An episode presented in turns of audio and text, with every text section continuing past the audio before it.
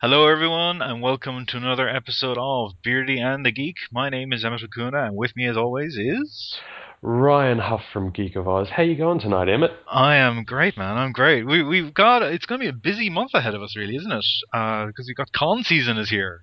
Yeah, con season is here, so it's time to stock up on Rex owner, please, everybody. All right, uh, I don't want any con crud this year. Let's just stock up. I don't want to have to take along my Dettol hand wash.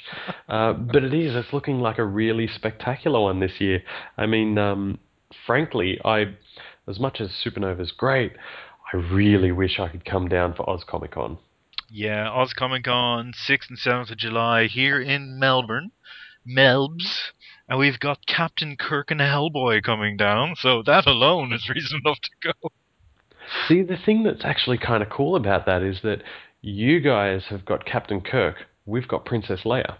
Oh yes, true. That, that it's a tough one to call, uh, and also they've had their feuds, haven't they? Because Shatner and Fisher have had back and forth over the social media at various points.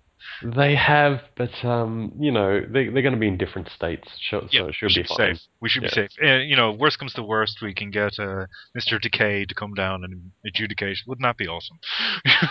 It would be. I mean, he's he's got one of the greatest speaking voices of all time. If he was adjudicating over anything, I think I'd watch it, even if it was question time in Australian politics. Yeah, well, uh, as you're saying, we we've got some great con guests at Oz Comic Con, um, and there are others. Obviously, you've got Cary Elwes from The Princess Bride, the classic movie, and Patricia Quinn from the Rocky Horror Picture Show. I believe she's a lass from Belfast, so I've always been fond of her. We also have Jeffrey Combs, and I readily admit to watching Transformers Prime purely because he's in it, because I love his voice. But what really impresses me about Oz Comic Con is the breadth uh, of Australian comics talent that they have on show, and the amount of investment they're putting into promoting them as well. I really think that's a strong sign on their priorities. Yeah, it is, and it's actually something that I've heard a lot from um, from a lot of the Australian creators that they get treated like rock stars. Mm. You know, they're not treated like uh, you know glorified artist alley folk, which you know artist alley is where where it's at anyway for for up and Oh, comers. But a lot of the Australian guys that are independent comic book creators in their own right, you know, they they may not have broken to the big time just yet. They're still treated like rock stars. And I think it's very interesting as well that they're doing this, that they are actually promoting them, because the problem with Artist Alley is that it can be almost like a ghettoizing effect, where you've got a line of really talented people putting out some really great work, and you just see the people drift past them. You know, the punters probably trying to get somewhere else. You know, they're taking a shortcut through Artist Yeah. Alley, and that can be really sad to see because you've got some amazing uh, folk that come to the Australian conventions. So I, I like that they're putting the promotional spin on this because maybe that will attract more of an audience. I would like to be able to walk down Artist Alley and it be you know five people deep. You know I can't I can't have to squeeze past. You know that would be that would be nice to see. It would be great. I mean, at, at Supanova this year, from uh, June 21st to 23rd, we've actually got a couple of people that have stepped up from Artist Alley and are uh, and are looking at you know those sort of headlining guests. Have got their own little um, their own little icons and everything. Mm. One of those is our own Paul Bedford. He's, he's giving his best blue steel uh, on the website there. But um, yeah, we got we got some other mainstays as well. Like Tom Taylor's going to be there, and Tristan Jones, Nicola Scott, uh, Queenie Chan as well. Someone who we haven't spoken to, but she's does some really really great sort of manga inspired art, as well as David Yardin. How have we not spoken to this guy yet? Oh, he's like the, his Marvel work's pretty awesome. It's Uh, incredible. Yeah. Um, and as I said, Paul Bedford, Jon Sommariva, this guy, I, I, anything that he does, I'm more than happy to buy. Like Go Boy Seven, incredible. Mm. Uh, Ryan K. Lindsay as well. That's another one, another guy that I really want to meet up with. Yeah, yeah, yeah, yeah. Well, like we'll we'll see what we can do because um I think we're going to try and get a hold of some people, uh at least at the very least on the con floor. So maybe we can get them on the show as well, and have a chat with them. But uh, yeah, it's really exciting to see all these people getting a bigger profile thanks to this convention. Yeah, thanks to the convention, and I'm sure thanks to us because you know Yeah, why not? I don't know. I, I've I've got nothing to back that up whatsoever, but I'll take it. and and also Supanova as well. Um, you're popping along to that in Sydney shortly, aren't you? Yes, I am heading to Sydney, and uh, I will be trying to catch up with some people. Uh, hopefully, get a couple of little mini interviews and stuff like that. Um, so, if you do see me there, um, it'll be a bit of a giveaway because I'll have a, you know a Geek of Oz T-shirt with Ryan written on the back. So, if you see me there, tap me on the shoulder and say hello, Yes, yes, yes. Please say hello to Ryan. please. please, please.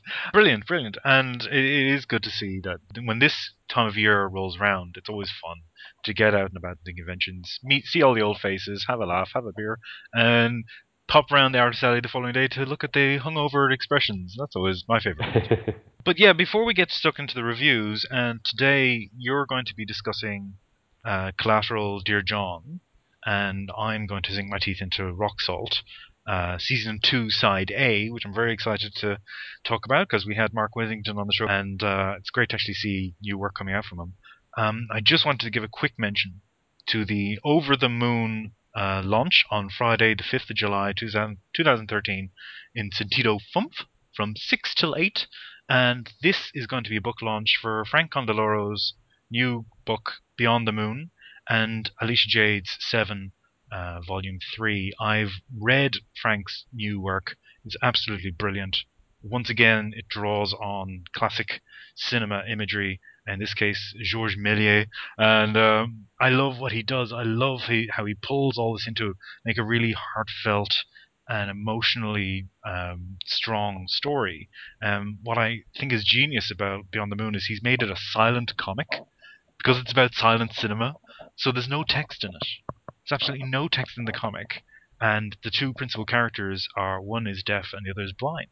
So they've no way of communicating uh, directly to each other, but they're brought together by cinema and how cinema was uh, how cinema was performed at that time. So you had live orchestras and Hang on a second. I've seen this movie. This is Hear No Evil, See No Evil. Maybe it's related to that somehow. Maybe he saw um, the two lads on that, Pryor and Wilder, and he was like, "Oh, I think I know what to do. I'll put them in early early 20th century Paris. Let's see how this." but I know it's a beautiful book, and Alicia Jade's Seven is a great series, or like a twisted fairy tale, and absolutely. And I, can't, I haven't seen read the latest one yet, but I'm really looking forward to it. And obviously, really G'd up to get a chance to talk about it on the night because I'm going to be emceeing the event. So that's that's a turn up for the books, I think. so really, people should go to see you if nothing else, right? Yeah, yeah. If you could, that'd be nice. Let's just take it. Come on. uh, yeah, so that that's plenty of stuff to look forward to, and obviously that's going to be over the Over the Moon launch is going to be on the day before Oz Comic Con, so it's going to be a busy bloody weekend for me. Um, but yeah, lots of fun on the way. Um, so let's get started. Do you want to introduce Collateral? How would you describe this book, Ryan? Well, Collateral. It, it's a it's a funny kind of a story. You know, you know when those stories come along that you sort of you go, you know what? That's such a such a simple premise. Why hasn't anyone ever come up with this before? And that's that's really how I felt about Collateral, and that's that's definitely not taking away from the creators at all. Hmm. But um, it's one of those books that it kind of like I'm not saying that it that it that it just slid under the radar, but now that it's on Comixology, Yeah, you've got no big win. excuse but to grab it. Yeah, that's a massive win for these guys. Um, so we've got Matt Nichols and Lee Taylor. Matt, Matt Nichols writing and Lee Taylor on art. The general story is what happens to people that aren't actually superheroes in superhero books. Hmm. So we've got these superheroes that are fighting with supervillains and they're pretty much leveling city blocks and they're, you know, picking up Centerpoint Tower and hitting someone with it and stuff like that. But what happens to the normal people in this world? What happens when their businesses are destroyed? And what happens when, you know, like their their uncle's killed? It's all well and good this monster's been stopped or this this supervillain has been uh, you know, he, he's finally been defeated, but what happens to the normal people? Should we all just clap and, and thank them for their hard work, or should we actually be upset that we've lost our source of income? and that's that's what Collateral is all about. Um, so basically, what we do is, is we enter the story, and it's a man that's trying to support his family, but he's out of a job because the place that he worked at has been destroyed. Now, it may sound like it's a little bit too simple and it's a little bit too bare, and frankly, issue one, not a lot happens, but I dig it. That's actually why I like it, and there's that whole theme of, of of it not being overly busy is in the art as well. So it's not just in the story, but it's in the art and it's also in the in the text itself.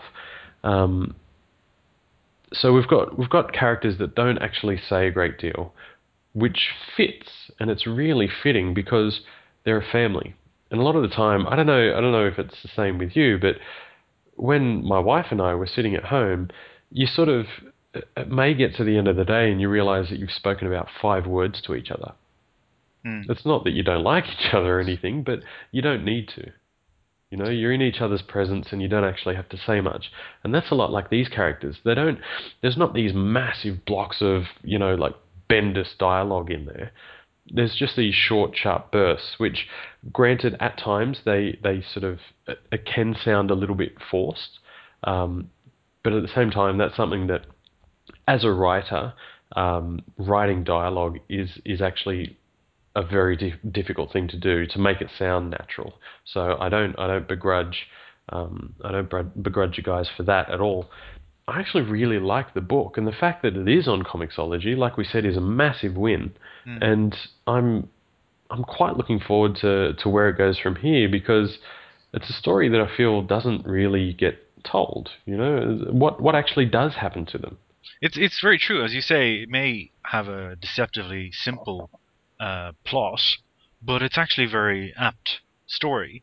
Uh, if you look at the likes of, I remember back in the '90s, you had Marvels, you know, Kurt Busiek and Alex Ross, and that was trumpeted as the ordinary person's perspective on superheroes.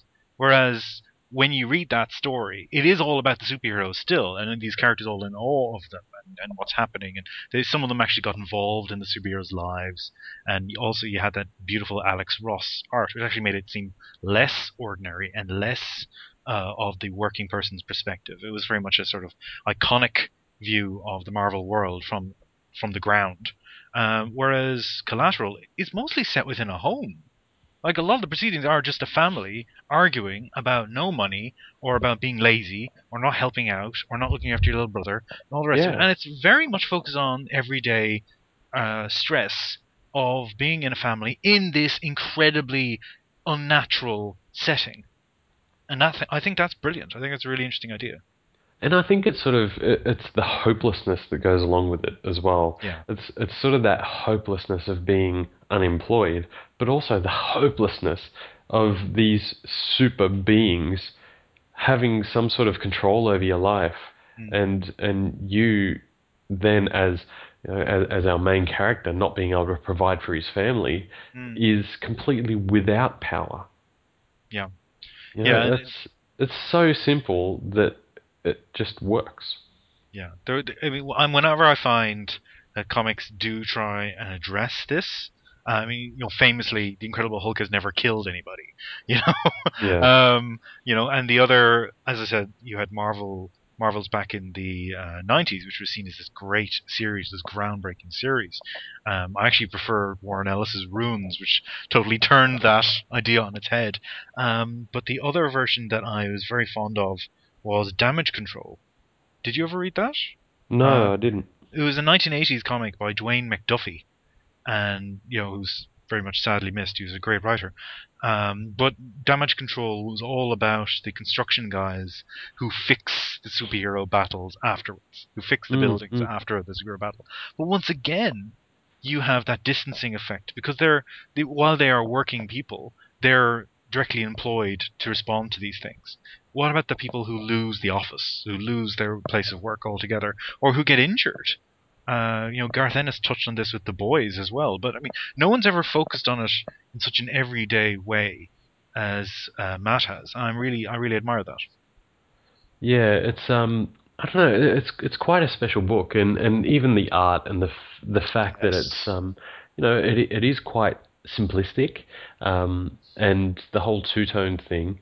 Hmm. It's I mean you you don't even have shading. Um, it's pretty much just line work and a bit of um, background color, and also um, you know a, a generous helping of blood spatter in, in a couple of panels. Yes. It's um you know it, it just it works and, it really reflects the simplicity of the story itself and just how how bare bones and how raw the actual story is. Yeah. Um, and and I mean on on first read you don't necessarily see that and you don't necessarily see that all of these things work together to make a story that is it is so simple yet there's a lot more to it than you actually read or see on the page. Hmm. I don't, I don't mean to sound like I'm getting all esoteric or anything, but um, but yeah, it's it's a really great book. Hmm. Yeah. I'm really looking forward to seeing Matt's name grow and uh, you know the actual name of the book itself grow more popular thanks to Comixology. It's it's great to see that they're getting out there. Yeah, it is. I mean, Comixology. Um, we- we've got a couple of Aussies now that have uh, that have cracked it on there, but um, I mean, it, it's giving people a really great opportunity to get their books out there. But uh, in the meantime, you can always Google Collateral Dear John or go to Collateral Dear John, one word, dot thewebcomic dot Hmm. com and check it out for yourself. And admire Lee Taylor's ability to draw eyebrows because I I was in love with the scenes of the the father like his furrowed brow. I just thought that was it was really well done. I think he, he I'm really looking forward to seeing future work for him as well. Yeah, and you know what? I know it sounds stupid, but eyebrows are kind of a big deal. Yes. We should all have them. Very good. Well, uh, there you go, folks. You can check out the book online or support them on the Comixology. I strongly advise that you do because we want to see more work from those lads. Um, but moving on, Rock Salt Season 2 Side A by Mr. Mark Withington. Um, I'm going to probably come across a bit conceited because my name's on the damn thing, which which was really lovely, and it was it was it was a nice uh, nod to um, our interview with uh, Mark on Beardy and the Geek a few months ago. Um, this has this book has been a long time coming, and hopefully the next one uh, won't take as long. Uh, don't turn it to George R. R. Martin, Mark, please. I'm begging you here. Um, but it's it's it's great. It actually what it does is it re reestablishes the lives of the characters, uh, reintroduces us to them.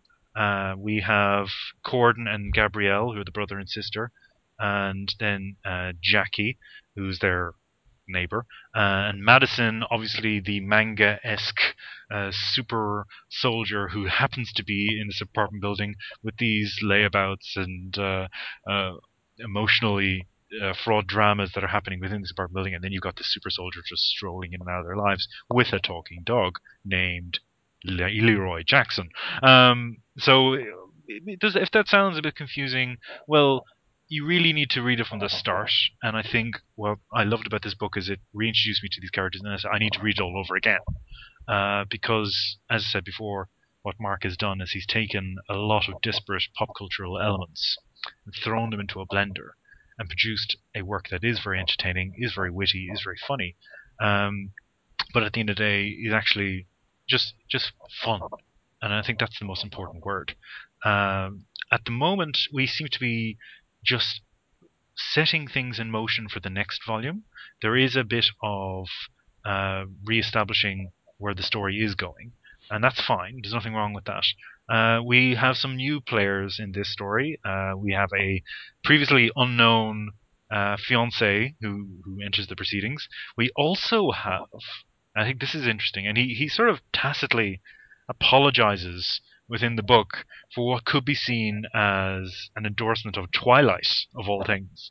Um, but because rock salt does reflect a lot of the pop culture that we ingest, um, the whole emphasis on tween supernatural horror does pop up here as well. Uh, I don't want to give it away. It's actually quite fun how he does it. But um, we have Twilight gets gets a aside, gets an aside, and then the Lord of the Rings also gets in here. It's just you know it's got everything. This book, it's great. What I did like was a callback to a joke from one of the early volumes where there was a parody of the Bing Lee theme tune, uh, which, as we all know, is taken from Monty Python's "I Like Chinese." And but in Rock Salt, he actually has a character discuss that. He's actually saying, "How did they get away with covering the Monty Python song and using it for Bing Lee?" And it's all a bit offensive. It's all a bit weird. I don't really understand it, and I thought that was quite clever as well. Um, we also have the element elements of a Guy Ritchie movie intrude upon this, where you've got a, a British gangster called Mr. Curtain, who is quite. I think this section of the story has previously uh, appeared uh, in another publication. Mark put it out there earlier, but it's it is re-entered into the story here, and he's a fun character. He, obviously he's going to be a feature antagonist, and Madison has made an enemy of him, so I'm sure we'll be seeing him again. So you know, there's a lot of new elements at play here, uh, a lot of surprising uh, introductions of new characters and new themes. But I think it's it's on it's a winner. It really is. I do love Rock Salt. I can't wait to see the next one. So hopefully, season two side B is not that far away. Uh, I kind of think of this because there's so much use of music album aesthetic. All the covers look like they're album covers. Um, I, it reminds me, and there's a lot of references to 1990s pop culture. I kind of think of this as Pearl Jam's Vitalogy. You know, you open up a verses and 10 and then we had vitalogy which was sort of just let reminding us they were there and then they kicked off again with the next album. So I'm, i think the next one's going to be a real barn buster. I'm really looking forward to it. See i don't like that analogy. Vitalogy wasn't a bad album. I'm going to stick no, my guns on this one. Sorry after verses they lost it. But anyway that's you know that's differing opinions. Um, well, yeah, it's something that I've really I, have got to jump on board and, and get some rock salt into me and myself. But um, just touching on one thing before we do uh, depart our loyal listeners, Black City. Oh yes, Mr. Christian Read's book. Yes, Mr. Christian Reed, uh, the Dark Master himself. Um, we pretty much uh, we we all need to support uh, comic writers and, and comic uh, artists and everything else. But what happens when someone's not actually writing a comic book? Should we continue to support them if it's Christian Read? Yes. Lest he put a hex on you. yeah, it's it's a really fun read. Anybody out there, you can get it online. Gestalt. Um, it's full of horror and magic and gangbangers and monsters and and even zombies. And uh, I really think it would appeal to anybody who enjoyed Charlie Huston's The Joe Pitt Casebooks, which is all about a vampire gangbanger in New York. It also has a lot of elements which will be familiar to fans of Grant Morrison's The Invisibles, where you have this idea of street magic, you know, pop magic. Yeah, and yeah. Christian knows his stuff where it comes to these things. He really he gives you a bit of a primer on uh, different kinds of magic in fiction and uh, in, in, religion, and he sort of introduces that really cleverly into the plot. So it's a really good book. Yeah, and I mean, if nothing else. I'm sure that the book is fantastic. I haven't actually seen it myself, but uh, I know that you have, Emmett, and um, and you're a, a, big fan. But mm, um, yeah. we've also got a little bit of a, a crossover with uh, in the Gestalt universe with Christian Read writing the words and the incredible art of Justin Randall on oh, the cover. Yeah, man, like just that cover. I mean, if if it was you know not not so much an ebook, but if it was actually on a bookshelf, mm. I'd be I'd be picking that bad boy up. Yeah, yeah, yeah, and it's a really it's a really stunning cover, and it, it sort of hints uh, one of the major revelations in the plot um, which once again Christian did very well. He actually seeds a lot of what's going to happen later on in the book in the very early pages of the book, um, and the significance of the cover only becomes clear later on. It's like this tribal mask up against an urban background, but when you actually get to it, it's it's really cool. Um, so yeah, I, I can't sing, sing, its praises any louder. It's just a great read. So it's another win for Gestalt. Oh, definitely, definitely, and I can't wait for them to actually put out the print edition so I can, you know, it's all well and good sending people links, but I do think there is something in handing someone a book, you know, just handing to them saying you read this, You know, Yeah. uh, I, I can't wait to see it on bookshelves. And uh, to say that, I mean, uh, I I definitely want to bring this point up now, Mm. segging from having uh, print books. Space Pirates. I got my Yeah. Space Pirates, and it's gorgeous. Yeah, yeah, yeah. Oh, fantastic, isn't it? Really Yeah. fun as well. Another f- really fun book. Yeah, and that's my whole thing is that comic books should be fun. You know, if if they're not fun, I'm not saying that they should all be, um, you know, lackadaisical and and you know just uh, uh, whimsical, but they should be fun. You know, when you put down that book, you should be like, yeah, that was that was awesome. Mm. Yeah, And ima- Space Pirates, they just nail it. I mean, from beginning to end, it's just a whole lot of fun. The book itself is actually a really good quality as well. And and like you said before, we can we can wank it up all we want, but it's it's actually really cool to see our names in the back of it as well. yes. Um, but yeah, it's just it was a really great book, and it was great to see the uh, the Pozible campaign get legs as well and and get over the line. So congrats to the guys, and congrats as well on a fantastic book.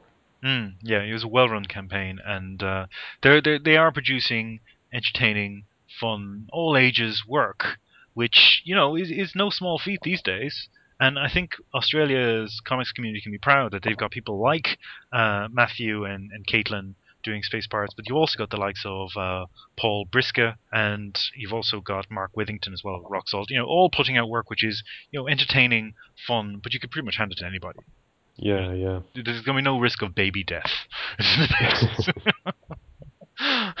Which is no small thing in comics these days. It's really depressing out there, man.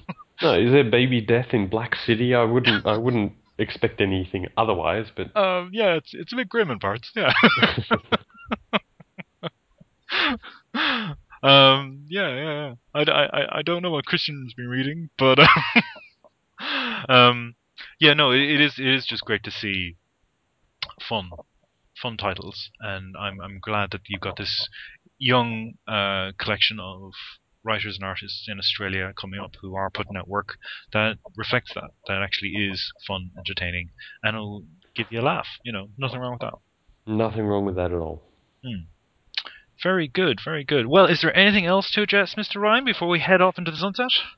I think that's about it for me today. I mean, just uh, stay tuned for a couple of interviews that I've got lined up for Supanova, and uh, mate, just know that I wish I was there with you at Oz Comic Con because it sounds like it's going to be a really great event.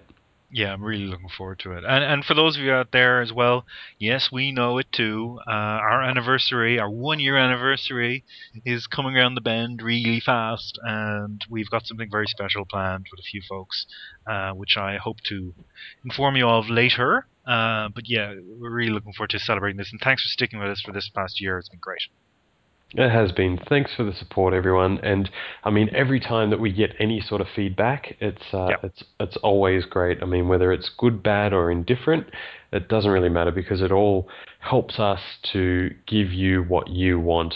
And I mean, our whole aim for this past 12 months has just been to promote Australian comic books and Australian creators, and hopefully we've done that. You know, even if if in some small part, um, and you know, if you're listening to this and and you actually have your own book, or if uh, if there's something that you think that we should know about, definitely let us know because um, you know we understand that you won't necessarily, we won't necessarily stumble across everything that's out there. So give us a holler, let us know what you think, leave some comments, um, and yeah, we, we'd love to hear your thoughts. Yeah, we're we're just getting started. I think we just scratched the surface. So yeah, plenty more to do. Actually, I think you, you've kind of hit the nail on the head because I think we started this show thinking that we we knew a lot more about Oz comics, and I, and I don't mean don't go back and listen to the old older shows and think, well, these guys don't know anything after all. But I think we, we thought that we knew, um, you know, the the vast majority of books that were out there from Australian creators, but it turns out that there are a lot more out there than we actually knew. Mm. And yeah, like you said, we're just scratching the surface, and it's actually quite exciting. Mm. Yeah, yeah, and all the time it keeps growing. More and more people are getting started. More. There's a fantastic book. I I'll, I'll be very remiss if I didn't mention it. Uh, It's just just new. I saw it for the first time there at Supanova in Melbourne, uh, by Lauren Hills and Kaylee Braidwood. Kaylee's from Dublin herself, so that's great to see. Called Good Horde Keeping, and it's a zombie comedy of manners. Absolutely great art, really funny stuff, and they came out of nowhere. I've never heard of them before, but they were just great book right out the gate, and uh, I got a lot of people excited at Supanova when they saw it. So uh, really wishing them the best of luck as well. Hoping to see more work from them. Very good. Well, uh, I think that pretty much wraps us up for tonight. Yeah, definitely. Um, once again, as Ryan was saying, drop us a line.